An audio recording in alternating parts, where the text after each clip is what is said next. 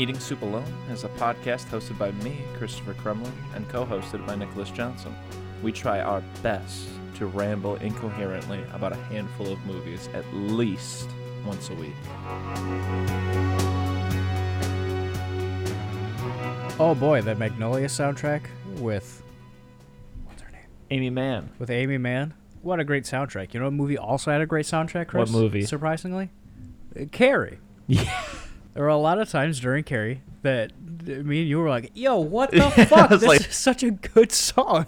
Yeah, it's like, who the fuck? And it's not even, they're not even songs, they're just background just bops. It's so good. You mentioned that it kind of reminded you of Bully, the soundtrack to the video game. Oh, Bully. absolutely. Yeah, yeah. Um, yeah, it just reminded me of. Uh, we've discussed this before. You know, some of my favorite soundtracks are just. It sounds like a guy with the sh- just a shitty keyboard sat in his room with the lights Yeah. off and just yeah, yeah. recorded it. And uh, there's more instrumentation here, but yes, the soundtrack to Carrie sounds very much so like a couple of people in a garage just being like, "Fuck, we're out of money.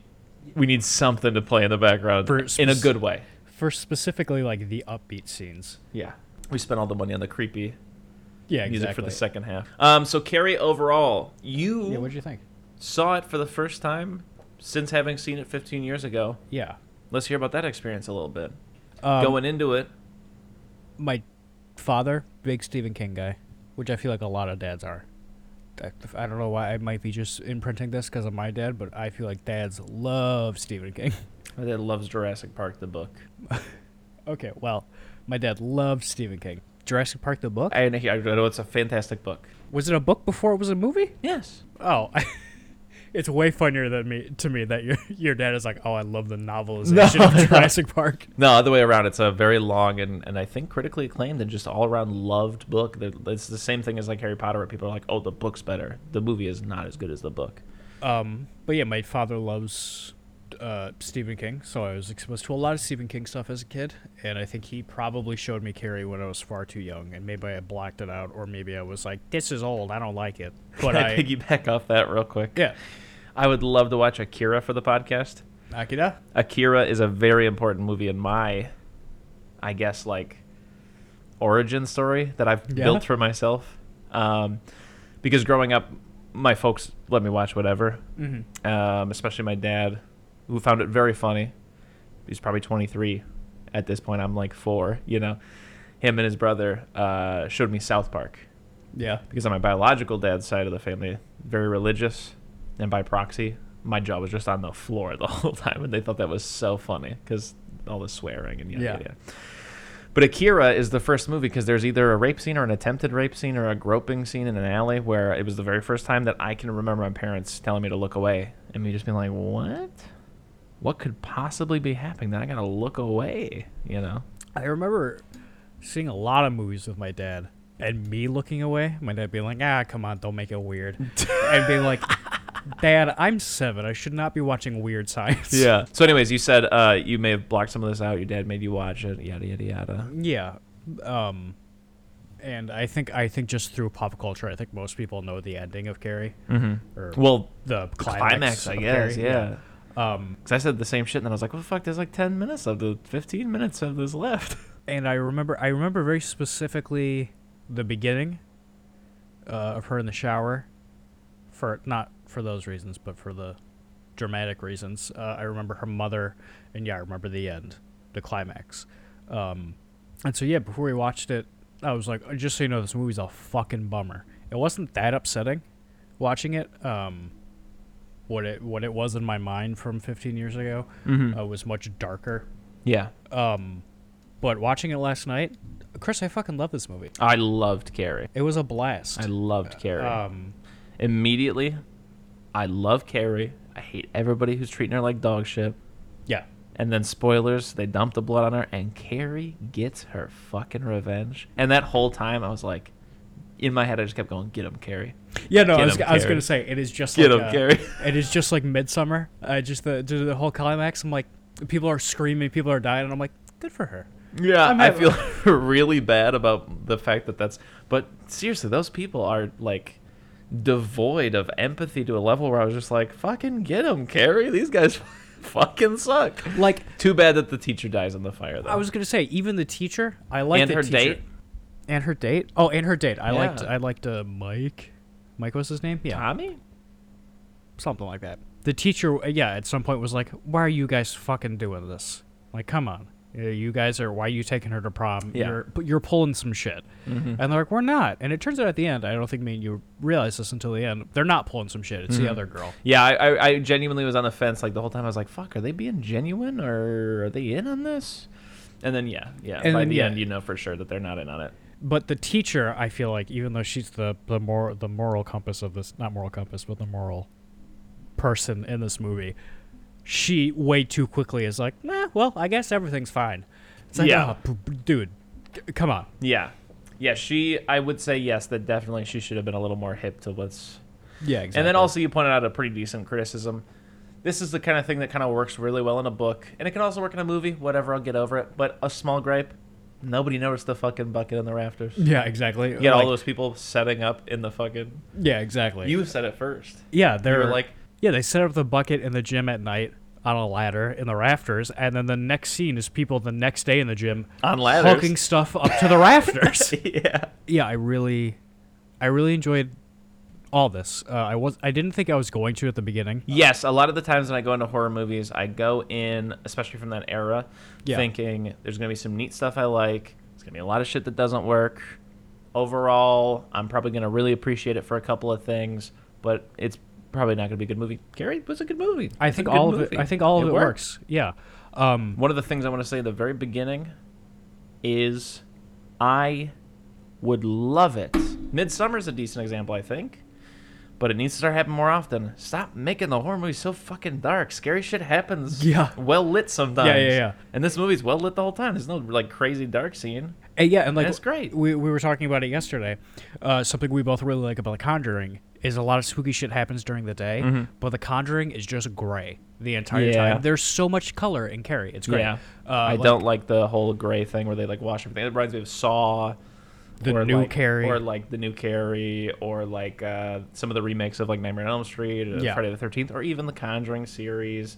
Um, yeah, there's this this whole thing about everything being like grimy, dirty, gray, maybe green. Mhm. Yeah, like even in the end, Carrie the- pops. There's color Carrie everywhere. pops. Like even the quote unquote scariest scene in the movie where she's killing everybody at the prom is beautiful. Yeah. Uh, at points like she like snaps her head and like the the red light turns on and that Mhm. looks really good. And then when that stops, um, everything has like kind of like a blue, like light scheme, blue Mhm. and white behind her. But she is, you know, red because she's covered in blood, and Mhm. it it looks so good. Yeah. Or even like just when you can see her mother standing behind the door and she's getting into the bathtub. Oh, you can yeah, see yeah. her plain as day. She's not in the shadows or anything like that. Takes you a second. so though. scary. Yeah. Oh yeah, so scary. Um, So scary that she's well lit even, and that Carrie just doesn't notice because you wouldn't notice. You're Yeah. coming home, you're showering. Uh, before before we jump too far ahead, uh, what, what I was saying was I didn't Sorry. think I was no, you're fine. Uh, I didn't think I was gonna like it at first because uh, shit happens in the shower. She gets her period, and then she screams and the light explodes, and that I- that I was fine with.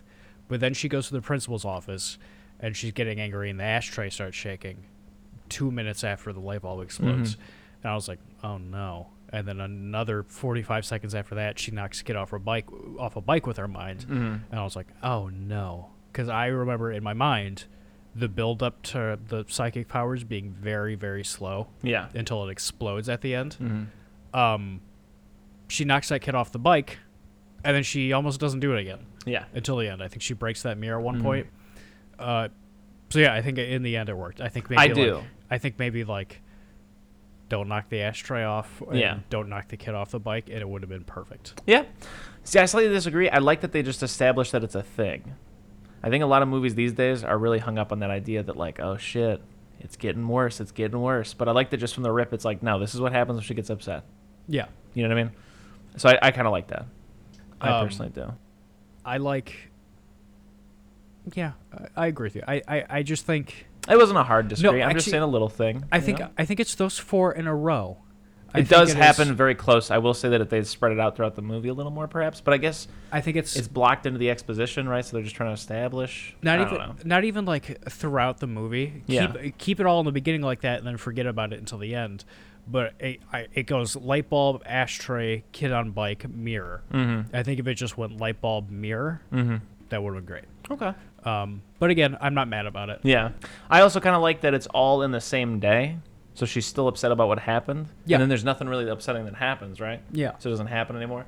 Um, but I do like that, like, throughout the movie, there's like.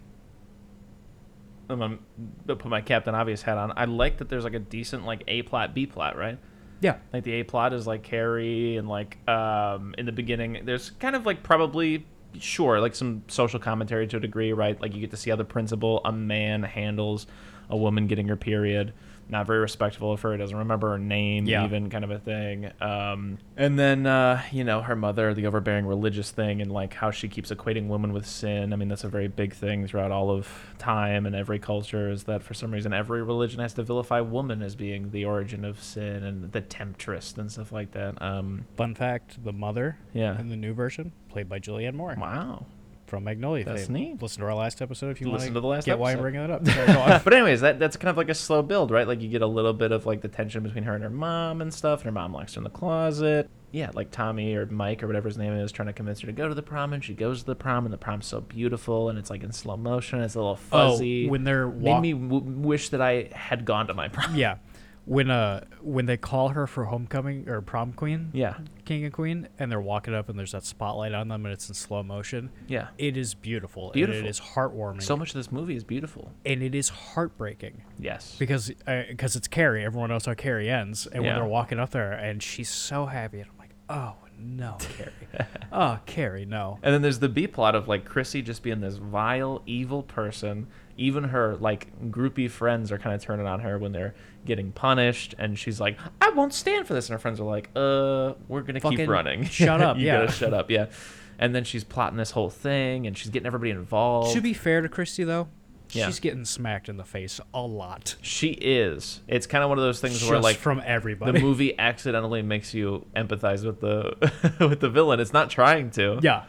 Um, but anyways, yeah, she's she's like getting people to collect the ballots so they can switch them out and stuff like that. And there's just this tension building the whole time of like, shit, what does she have planned? We know what she has planned, but I was suspending my disbelief a little bit and trying to forget about it and just be like, wow, yeah, this really is kind of like, you know what I mean? Like I could imagine how effective this would really be if I didn't know where this was going. You yeah. know what I mean? Like, okay, sorry to keep harping on it, but thinking about it, if I was being a little shit about something and someone smacked me in the face, I'd probably be like, mm, maybe I need to take a step back. Yeah. Second time I got smacked in the face, I'd be like, I'm doubling down. so I, I kind of get it. Yeah, and um, yeah, it's it's it's it's uh, tight to the point. Knows when to linger. Knows when to move on. Yeah. Yeah, I, I, I, I it's I wouldn't even. This is another thing that was said during our viewing. Surprisingly, to a degree, it's not scary, Yeah. and I also don't think it's ever really trying to be that scary, except perhaps the mother at the end.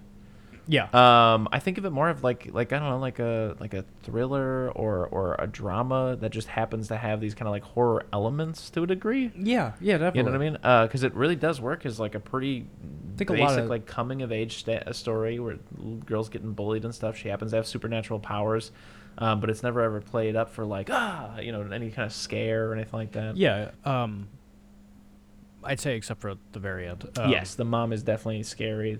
The No, actress, I, can't remember the actress's name. Her hand. coming oh, out her the hand coming out. the Um, Friday the Thirteenth moment. Yes. Uh, but yeah, Eraserhead's wife from Twin Peaks is scary. Yes. Um, her getting locked in the closet and stuff like that is scary. That's like what I remembered the most, and it's Mhm. not as heavy as I remember it being. They're still pretty heavy. Yeah, but it, but yeah, But no, it's, it's, not that terribly overbearing. it's that like age old thing you hear growing up in high school all the time is like that weird kid, for sure, hundred percent of the time has just the worst home life imaginable. Yeah. Also, something that I think is, I think the strongest decision made in this movie is casting. Can't remember her name, but the girl who plays Carrie. Uh, Um, is it Sissy Spacek? yes, it's Sissy Spacek. Great name. Uh, it's yeah. Um, sounds like a satellite. Um, Yeah. because she is. I had this complaint while we were watching it. Everyone's like, "Ah, Carrie, that weird girl. She's such a freak. Haha. C- Carrie White eats shit. Very beautiful Um, person. Gor- Beautiful. m- Yeah. More attractive than any of the girls in the thing. but there are a few times where like a camera catches her at a certain angle or something like that before the climax, where I'm like, "Oh, you're fucking scary." Yeah. Um, yeah, and she does it- have it also like a sinister kind of look, like a yeah. Yeah, and then at the end, yeah, very very much so. She just like, yeah, because she just has these little eyes. Yeah. But at the end, where she's standing on the stage and her eyes Big are just eyes. very wide, and Yeah. she's just like looking down the entire time, I'm like, Yeah. you are fucking scary. Yeah. And I'm so happy for you. Kind of a subtle thing, I guess, to a degree. It's not like a big thing, uh, but redheaded people are also usually associated with like being touched by the devil and being, you know, She have red hair? kind of like left-handed. Carrie? Yeah, she's covered in freckles. She's a big time ginger. She have red hair. I'm pretty sure she's blonde. It's like probably strawberry blonde if you want to call it strawberry blonde, but Oh. yeah, she's basically a ginger. Okay, I buy that. Her mom has red hair. Yeah. Okay. She's covered in freckles and stuff. But yeah, same way that like people used to think left-handed people Yeah. were, you know, touched by the devil or something. Uh, there's also a great scene where she argues with her mom about like she's like, "You got the power of Satan." She's like, "No, Mama, I read about it in books. Some people do this. They can do. I read about it." yeah, yeah. Yeah. Whatever. I'm in. I'm on Carrie's side, but also nobody else does that, Carrie. I- Your mom might be right. I think we really need to watch Carrie 2015 or whatever. I would be out. fine with that because Um, the few things I saw from it made me appreciate this movie so much more. Yeah. Specifically thinking about her reading that stuff. Mhm. You just see a few quick shots of her filing. she's on a those computer? things. Hold on. Of her like filing through the things, and then later when Mike or Tom, whatever his name is, asks her out. She just quickly closes a book that she's holding, and they really don't pay much attention to it until later when she's like, ah, blah, blah, blah. But yeah, I think it's just straight up from the trailer of the new Carrie. She's like, she might be on a computer at some point, but she's like diligently researching like through books and stuff like that. And it's like, oh no. Yeah. Also, there's a shot of her in her room. She, no, I guarantee this is how it happens because uh, connect these two shots. She gets all those books. She brings them home, starts reading about it, and then she goes like this and puts her hands out and lifts up her bed and all the books. oh, I don't like that. Yeah, that shit sucks. Also, apparently at the end when she, she's doing all the telekinesis stuff, she's like doing magneto hands to like do Nah, I don't like stuff. that either. Yeah, that fucking sucks. I love that Well- Carrie's just standing there. That's the thing that I like about Carrie is that her mom's lecturing her about like having restraint and stuff like that. Yeah. And other than the climax, she does. Yeah, She only uses it when she literally can't control herself because she's so upset. Yeah. It's not like she's just like go out light a cigarette. She's like, "Fuck, where's the lighter?" And she like Magneto hands it over. You Yeah, know? yeah. she's not hanging out like a superhero. Um, she wants to be a normal person. And I also really like, I don't know if this is intentional or not, but I really like when all the psychic shit is happening at prom. For a good while, while all this shit is happening, no one pays any attention to Carrie. Like, for the rest of the movie, every, like everyone's just kind of running around, be like, "Oh, what's happening? What's happening? What's happening?" When very clearly it's Carrie doing it all. Except for Chrissy trying to run her over with her fucking truck. no, I think You remember that scene? Yes, no, but I think like halfway through that, I think maybe the first person that notices it's her is the teacher, and then I think after that everyone's like, "Oh saying now." fuck, it's Carrie." Yeah, But I was thinking even about like when like the uh, ambulances are like whizzing past her while she's walking down the just street, covered, in blood. Yeah, yeah. yeah. and somehow she walks all the way home without being stopped. Yeah, I love that though. It like it it works. Yeah, I think besides uh, the shots of her on stage at prom, Yes. covered in blood, I think my favorite shot in this movie is when she very slowly walks up the steps into her house. Yeah. I don't know what it is about that, Mhm. but I think it was just more of the good for you shit. Just Yeah. being like, oh, she's gonna go kill her mom, Mm-hmm. and just walking her, watching her slowly walk in the house, just being like, good for you, Carrie. Yeah. good for you. I will say it's a necessity because the whole idea is that it's building tension. She has no idea that her mom's behind the door or whatever. But I do like that it shows that intimate moment of her like going home and washing the blood off of her. Because like yeah, again it's just one of those things like awful example. Sorry i'm a psycho i guess but like i i think all the time about like and it just fucks me up. It turns my stomach. It really really makes me like break out into like a little bit of a sweat. Like it's so just like i couldn't imagine. And it's one of the things that like I, I have to really limit my, my, my true crime diet because like things really affect me these days. I don't have the stomach for the same way I used to, but I just think like fuck, man. Imagine getting back into your Ford Taurus after you dumped a body in a lake. yeah, Just imagine that. You're just driving home now. yeah. What the fuck does that feel like? You know? And it's the same thing where it's like such an intimate moment where it's like, yeah, she's got to go home and wash up. Like, I, I feel like so many movies, like, I don't know. You don't have to do it in every movie, but it's just a neat thing to see. Like you know, a battle just ended, and the movies rarely take the the time to like show the Avengers go like just fucking take their thing off and be like, oh my fuck. You know what I mean? Yeah. And I'm not saying it would work in any of those ever, and it would be a bad scene to add. But I just I like in this movie that you get that little thing where she's kind of crying and wiping the blood off and stuff, and it's Yeah. nice. But I also do like I, I because Carrie as a character she's just a little out there, but at the same time I love the mindset of murdering everyone in your high school and then going home, taking a shower and being like, "Well, I guess I'm going to bed." Yeah, yeah, it is. It is a a, a bit funny. Um, yeah, because what happens next, right? She puts on her pajamas and then her mom comes out. the from a yeah. from a well, no, I mean like in general. Uh, Oh yeah, yeah, yeah. Like what's happening tomorrow morning. yeah, and I think that's one of the from a writing standpoint, it's the best move.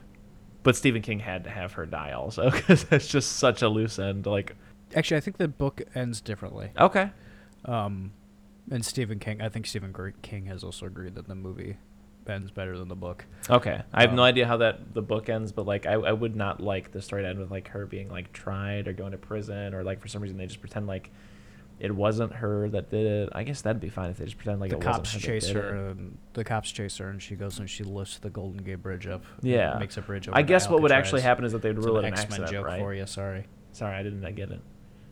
Is the Magneto? I'm assuming Magneto lifts the bridge up. Yeah, and like X Men Three? or something like that. Yeah. But uh, yeah, I guess that would what be what happened is that just like an X file, the cops would be like, "Well, fire started, I guess, right?" Yeah. And so it would be fine.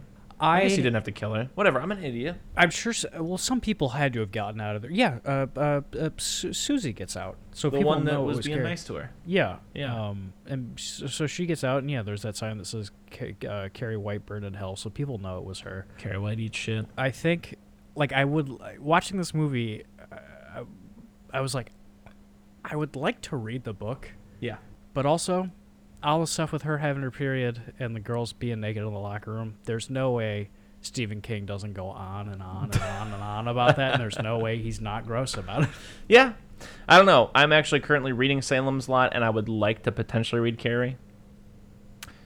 So we'll see. Yeah. Maybe I'll report back at a later date. Um. So here we go.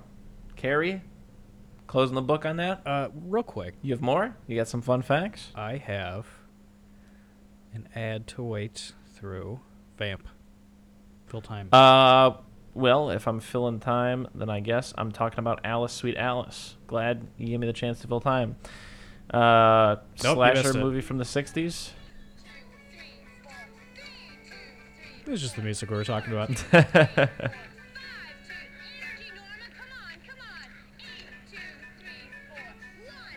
All right. Anyway, Alice, Sweet Alice.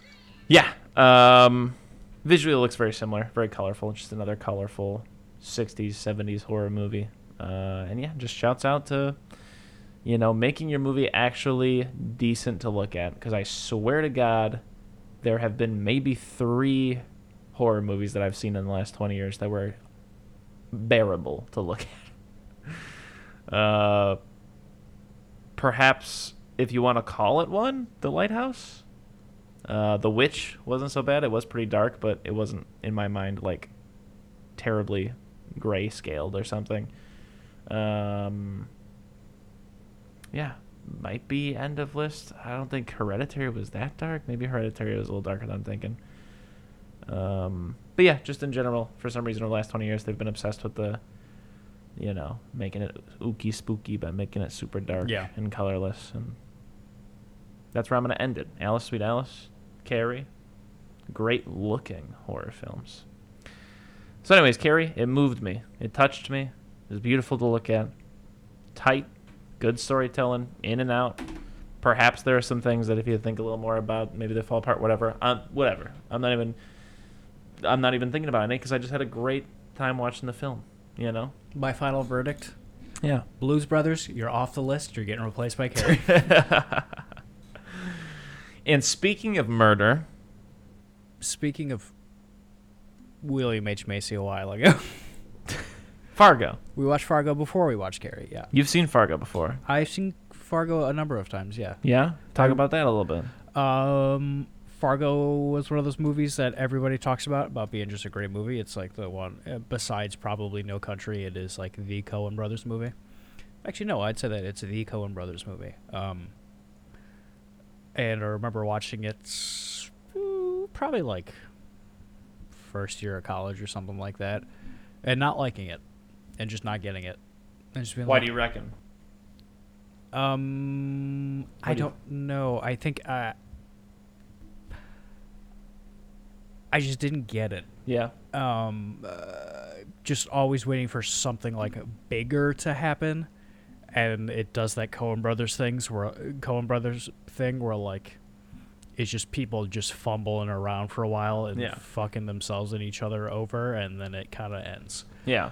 Um, and yeah, at that time I was just like, that sucked. That was kind of dumb, and I don't Yeah. like it. And everyone has these dumb accents or whatever, and yeah, whatever.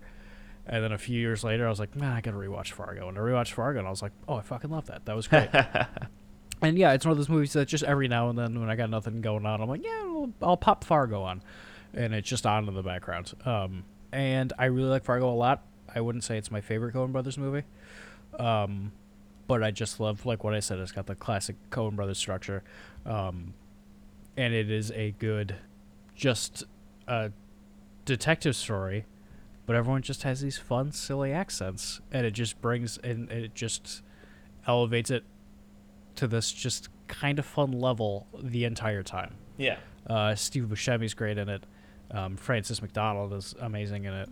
Um, William H Macy again, great in everything he does. And yeah, I just think this movie's a blast. No, probably I wouldn't say a blast. It's a great time. I love I, I love Fargo. Yeah, I, w- I really did like it. Um, some contextual stuff to get out of the way. I've seen Raising Arizona. I was very young. I don't remember it. I'd like to watch it again, but I have seen The Big Lebowski, which I know comes out two years after Fargo. And Fargo and uh, The Big Lebowski remind me a lot of. It reminds me a lot of North by Northwest. Uh, in North by Northwest, the same thing happens that happens at Fargo in the sense that at every chance for things to get twice as bad, it Yeah. does. Uh, but the, the, the, the, the seed, the root of that is uh, in North by Northwest, uh, just mistaken identity. And in Fargo and The Big Lebowski, uh, it's always comes back to not just one character, but every character being dumb as shit. yeah, yeah. Um, so this is a movie where like I I'm- I'm, I don't want to you know do the whole, the whole podcast this way, but just another quick thirty seconds. You're introduced to William H Macy. He's got this scheme where he's going to pay people to ransom his wife mm-hmm. because he needs money. Right. Almost immediately gets a call from his father-in-law that his father-in-law is going to give him the money for what he needs the money for. Right. So then he tries to get in contact with the criminals, right? It's pre cell phones though. They're on the road. Yeah. He talks to the guy who put him in touch with the criminals, and then he's like, "Yeah, I've got no alternate number for these guys." And he's like, "Oh, geez, oh boy, you know." Um, yeah, the criminals show up to kidnap. There's even a point where I thought when she falls down the stairs, I was like, "Fuck, they just killed her." Yeah. But anyways, like I said, I could go on for the whole movie, but you know, then you fast forward all the way to the point where like, you know, uh, the criminals end up killing a cop, Mhm. and then uh, you know they get stopped by the cop. Cop won't take the bribe, so it's already worse. Then the cop gets killed. Then another car comes by and sees them doing that stuff, so they have to kill two more people, right? Um, you know, fast forward even some more, and there's the point where again they're only supposed to be um, you know, interacting with William H. Macy, and yet the dad insists on going. He ends up getting shot and killed. Right, the the wife ends up getting killed. Uh, I mean, even to back up a little bit, like you know, William H. Macy didn't even think through entirely how he was going to give these people these this brand new car. So now he's got this guy calling him all the time about how like, hey, these serial numbers don't match up, and I'm gonna have to report this by tomorrow afternoon if you can't give me the right serial numbers. Yeah. You know, um, and then on top of that, obviously the cops get involved. They can tell that a call was made to a mechanic who works at that shop, which connects, you know, the criminals to that shop. So now Yeah. the criminals are written around, or I mean, not the criminals, the cops are written around right at where William H. Macy works. There's, again, like so many moving pieces. And again, like just at every turn, it gets worse, it gets worse, it gets worse. And it's this interesting balance of just so funny. Uh, you know, you could even maybe call it like a farce, right? Like Yeah. that's where the comedy Oh, yeah. comes from. Um, but then also genuinely tense and like a respectable again like North by Northwest level like crime thriller detective type Yeah. deal, right? That just happens to like Young Frankenstein. Uh, Young Frankenstein's always described as like such a love letter to the uh, Frankenstein trilogy that it just feels like the funniest one of the four. Yeah. Yes, it's so accurate to the feel of the first three. It just doesn't. It just has way more jokes than the other Yeah. ones, you know. Um, so yeah, I loved it. It's a it's a wild ride. It's it's it's uh, funny and uh, it made me haha a lot. yeah, something I really like about the uh, the Coen brothers. Again, I keep saying like stuff like this, like I have other examples, but I don't. So I'll say something I like about Fargo is there are so many like moving pieces, and there are so many things that need to get resolved that it's a movie, so you think about them and you're like, okay, how are they gonna get the wife back? How is he gonna get his wife back? and like shit just happens that you don't expect to happen and like sometimes it kind of happens off screen and you're like oh of course like uh, the two of them getting the, the two kidnappers getting angry and angrier and more Violent. violent it's like oh of course or his father-in-law being like i'm gonna do the deal Yeah. okay it's my money it's like oh of course And it's oh, of course, because again, it's rooted in the fact that William H. Macy is a fucking idiot. Yeah. like he wouldn't think, oh, of course. yeah You know, exactly he would think it would just go off without a hitch. yeah exactly or when Steve Buscemi comes back and it, you just look over and the wife is dead on the floor and he's like, "What happened to her?" And he's like, "Nah, she started yelling a bunch." It's like, "Oh, of course, Mhm. of course, these guys are just gonna kill her." I also just real quick, such a funny scene when he's like using a log to push Steve Buscemi's foot, in, and she's like, "Hands up, you're under arrest." And Yeah. It's so loud that like, Yeah, yeah, yeah. And I love it. He looks at her and she's like, "Police," and she points to the badge on her Yeah. head. Yeah, I love her. I love her Zodiac husband. Um, I love anytime you see them, they're either in bed or eating with each other. yeah, also maybe pretty.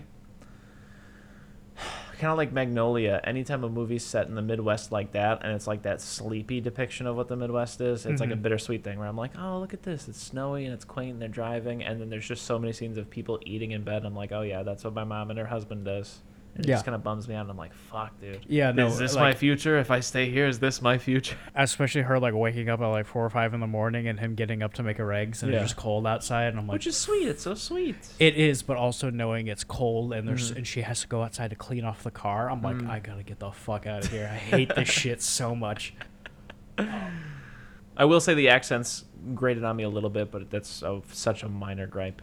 I after see, I, I agreed with, with you the first few times I saw it, but after seeing it so many times, I just love it. Yeah. Like it all feels like uh, the guy at the end who's talking, who's just shoveling, talking to that cop, talking about seeing Steve Buscemi. Yeah, that's so And he says, "What do you think I'll look like?" And I said, "What do you think I look like? I don't He's like- arrange these kind of deals." He's like, "What do you think? I look like some kind of jerk?" Only he didn't say jerk. Yeah, I just feel that way about everybody. Like, yeah, the, the, these just big heady conversations about kidnapping and Mhm. uh, paying off uh, kidnappers, but also uh, like uh, the cops coming around and stuff like that, and just oh geez, oh gosh, oh, I love it. I like when she's interrogating the prostitutes, and they're like, "Well, yeah, you know," and then he had kind of a funny face or whatever. Uh, and she, they're just going on. They're talking about like nonsense. Everybody's just like, uh, "Oh, he smoked a lot. I think it was like a subconscious thing. You know, those things happen." And then and, uh, Frances Yeah. McDormand was like, "Yeah, they do happen." And she's like, "Yeah, they do." Yeah. And it's just like, strip the North Dakota or whatever accent off of it, and like, I feel like, not to be an asshole, but again, being in the Midwest, like, there's so many times where like I'm at a gas station and some dude's just telling me a story kind of like that about someone I don't know, as if I know them and stuff, and I'm like. Hey, you know I met you 40 seconds ago. like, what? I don't know who your uncle is. Yeah. I don't, you know. Like just recently, the the neighbor was like, "Was I with you or was I with Delaney?" the, the shirtless neighbor across the street, uh, who I think very sadly might have a drug problem, uh, but he was just like, yeah, you know, uh, my dad lives here. I don't live here. I'm actually in town because like one of my buddies just died. It's real sad or whatever. Funeral's on Friday, so I'm in town until Friday until that happens or whatever, just for like 15 minutes, and I was like, I'm sorry, your name is, you know what I mean? Which is totally fine, whatever. Uh, not a big deal. But it, all I'm, the grander statement I'm making is that it, a lot of those things feel very real. It's a lot like living in the Midwest. yeah, Just, I mean, I, I, not so much the guy across the street because that's like you know, a lot's going on of what he's telling you, but uh, like exactly what you said, like gas station attendants or like random people you meet, where it's just like, yeah, and I think he looked like him with a Marlboro man, but that might have been just because he was smoking cigarettes, and that's a, a subconscious thing. It's like, hey, this isn't a story. Yeah. I don't know why you're telling me Yes. this. You were just thinking to me. Yeah. But yeah, no, I I, lo- I love that with the, the, the, the conversation with two of them. Funny looking how? Could you describe it anymore? No, just kind of funny looking. He I was like that the- uncircumcised, so he slept with the little one. Ah, yeah, yeah. yeah. Yeah, hilarious. Um, and also just funny that the the the the, the other tipster, uh, the and I says to him that guy. Yeah. Uh, he also says the thing. He's like, ah, you know, and he was kind of funny looking. He's like, funny how? He's like, ah, just funny looking. Yeah. Everyone It's who describes Steve Buscemi is like, yeah, just funny looking. Yeah. Yeah. yeah. Um, also neat. Uh, just a little mm, thing, or whatever. Uh, there's the No Country for Old Men moment where Steve Buscemi cashes the cash, stashes the cash. Oh, yeah, yeah, yeah. Yeah, and uh, never comes back for it. Nope. Spoilers.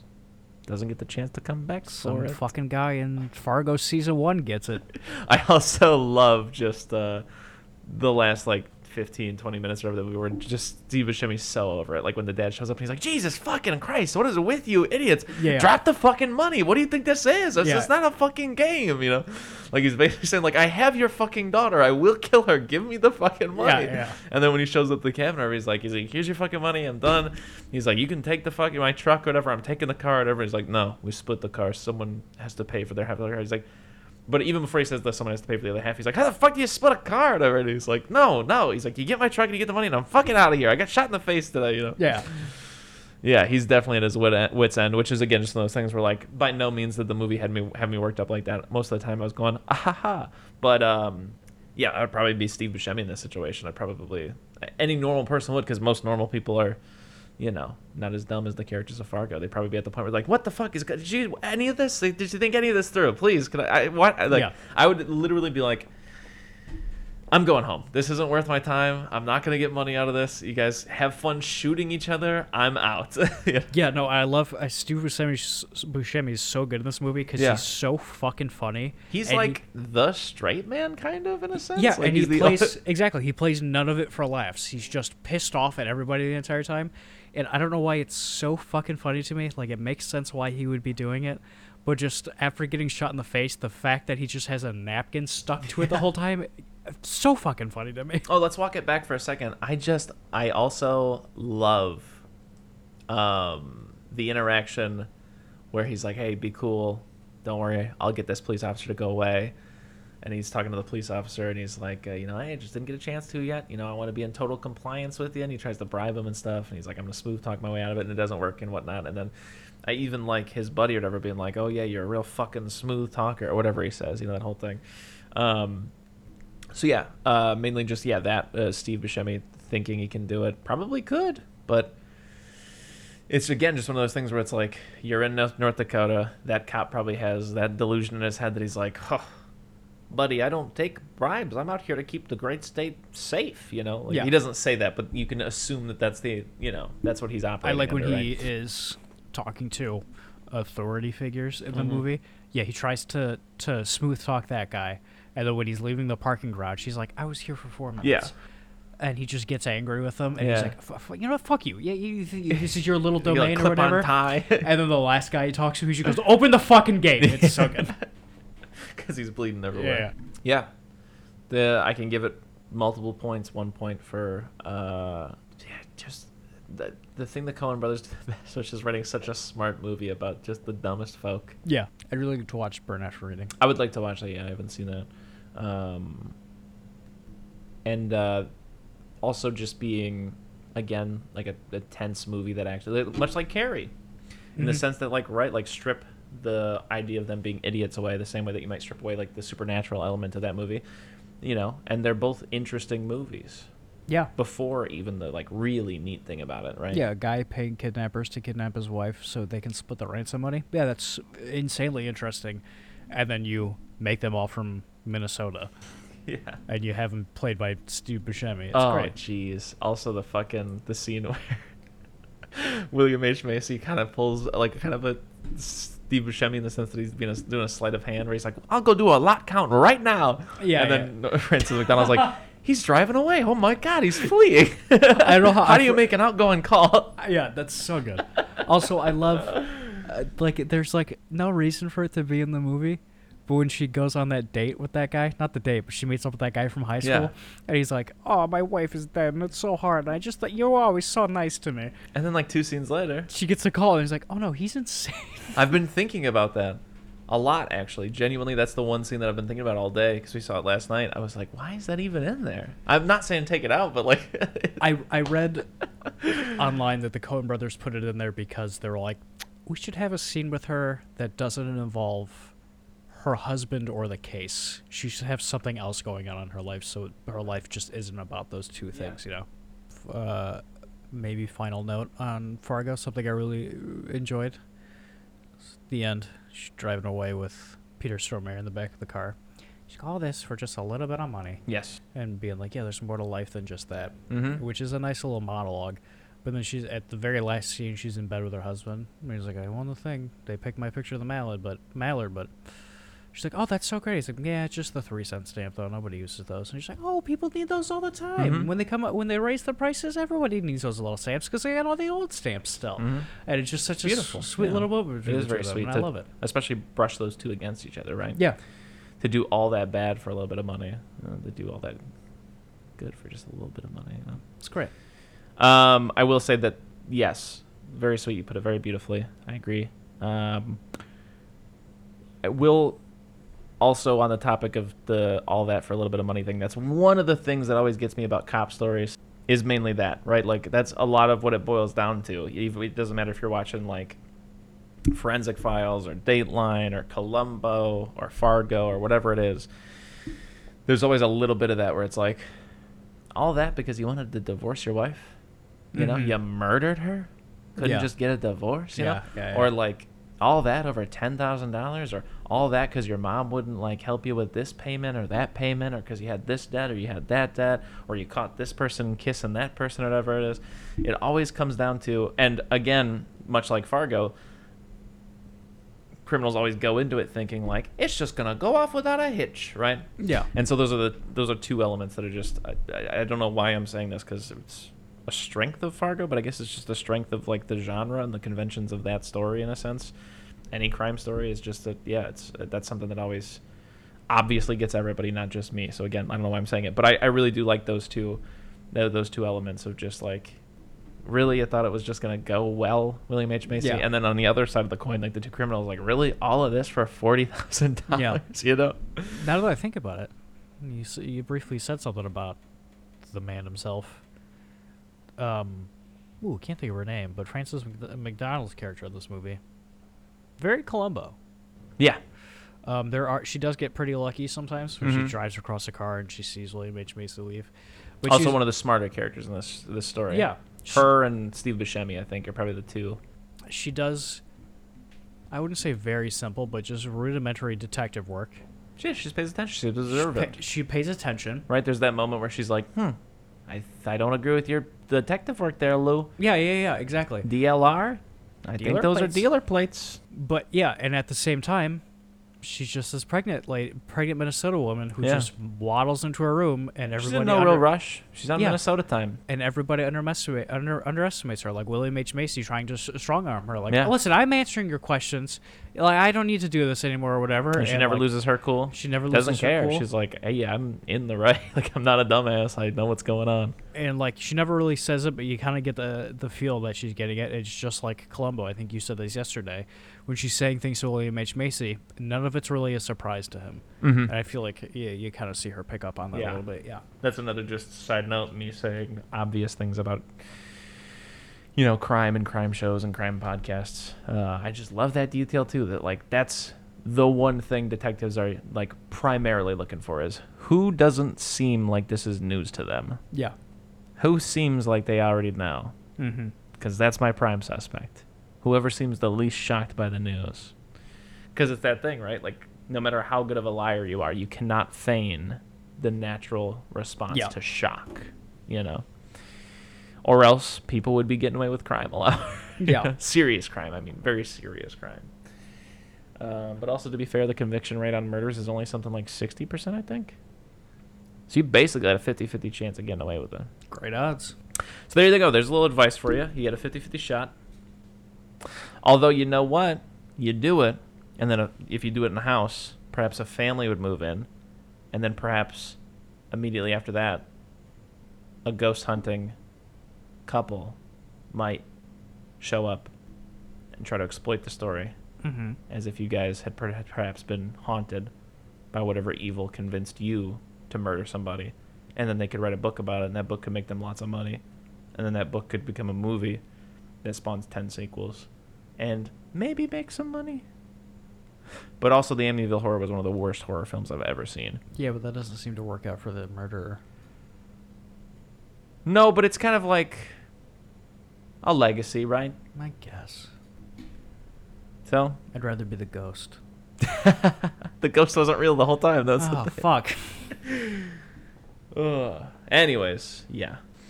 I don't even get the thing. Like, I hear people say it all the time, especially when I listen to like true crime podcasts and stuff. They're like, "Hey, I get it. You know, I hate people too. You know, some fucking asshole. I fantasize about. You know, someone who like maybe molested their kids for 12 years. I think about like, God damn. You know, I, you know. Sometimes I fantasize about murder. Just stuff like that. I'm sure you've heard that before, right? Yeah. Where people talk about that, like, "Hey, I get it. I'm an angry guy. I fantasize about murdering people all the time." Never once. I never. have definitely had intrusive thoughts where I'm just like, oh my god, like, imagine if I did murder somebody. Just how, just like the way that my sister would look at me or my parents, I'd be in prison for like that kind of a thing. Where I go down that rabbit hole of like, everything would just stop. Like if that ha- if I did if I did something that horrible, like or like uh. If I like accidentally hit somebody in the street or something like that, you know, like I'll go down those rabbit holes a lot of like, Yeah. fuck, like imagine if I just like hit a kid right now Mm-hmm. like god like how would my parents react? Would they still talk? Would they be like like the sound of their voice kind of a thing? Like could i hear that they were disappointed or that they lost respect for me or something like that? Like i don't know. I'll go down those rabbit holes which is tangential to murder kind of a thing but i've never just been like i'd like to fucking skin that dude. God i can't believe he cut me. Like you know I mean, i've never done that before. Mm-hmm. Yeah. so off topic but The closest I get is sometimes I'm like, yeah, you know, it'd be cool if I could just beat this dude up. Consequence free. Nobody knows. Not even him knew it was me. I could just yeah ba ba ba, and then like a click remote like a click remote. Uh, In my head, it's more so of like a Danny Phantom thing, oh, okay where I ghost. I that's why I want to be the ghost in the scenario. I Mhm. want to be a ghost who has tangential fists yeah that I could go ooh and then punch you and then go ooh and leave. so anyways Don't murder Fargo and Carrie yeah If you need more soup, follow us on Instagram, Facebook, and Twitter, or go to our website, eatingsoupalone.com. And until next time,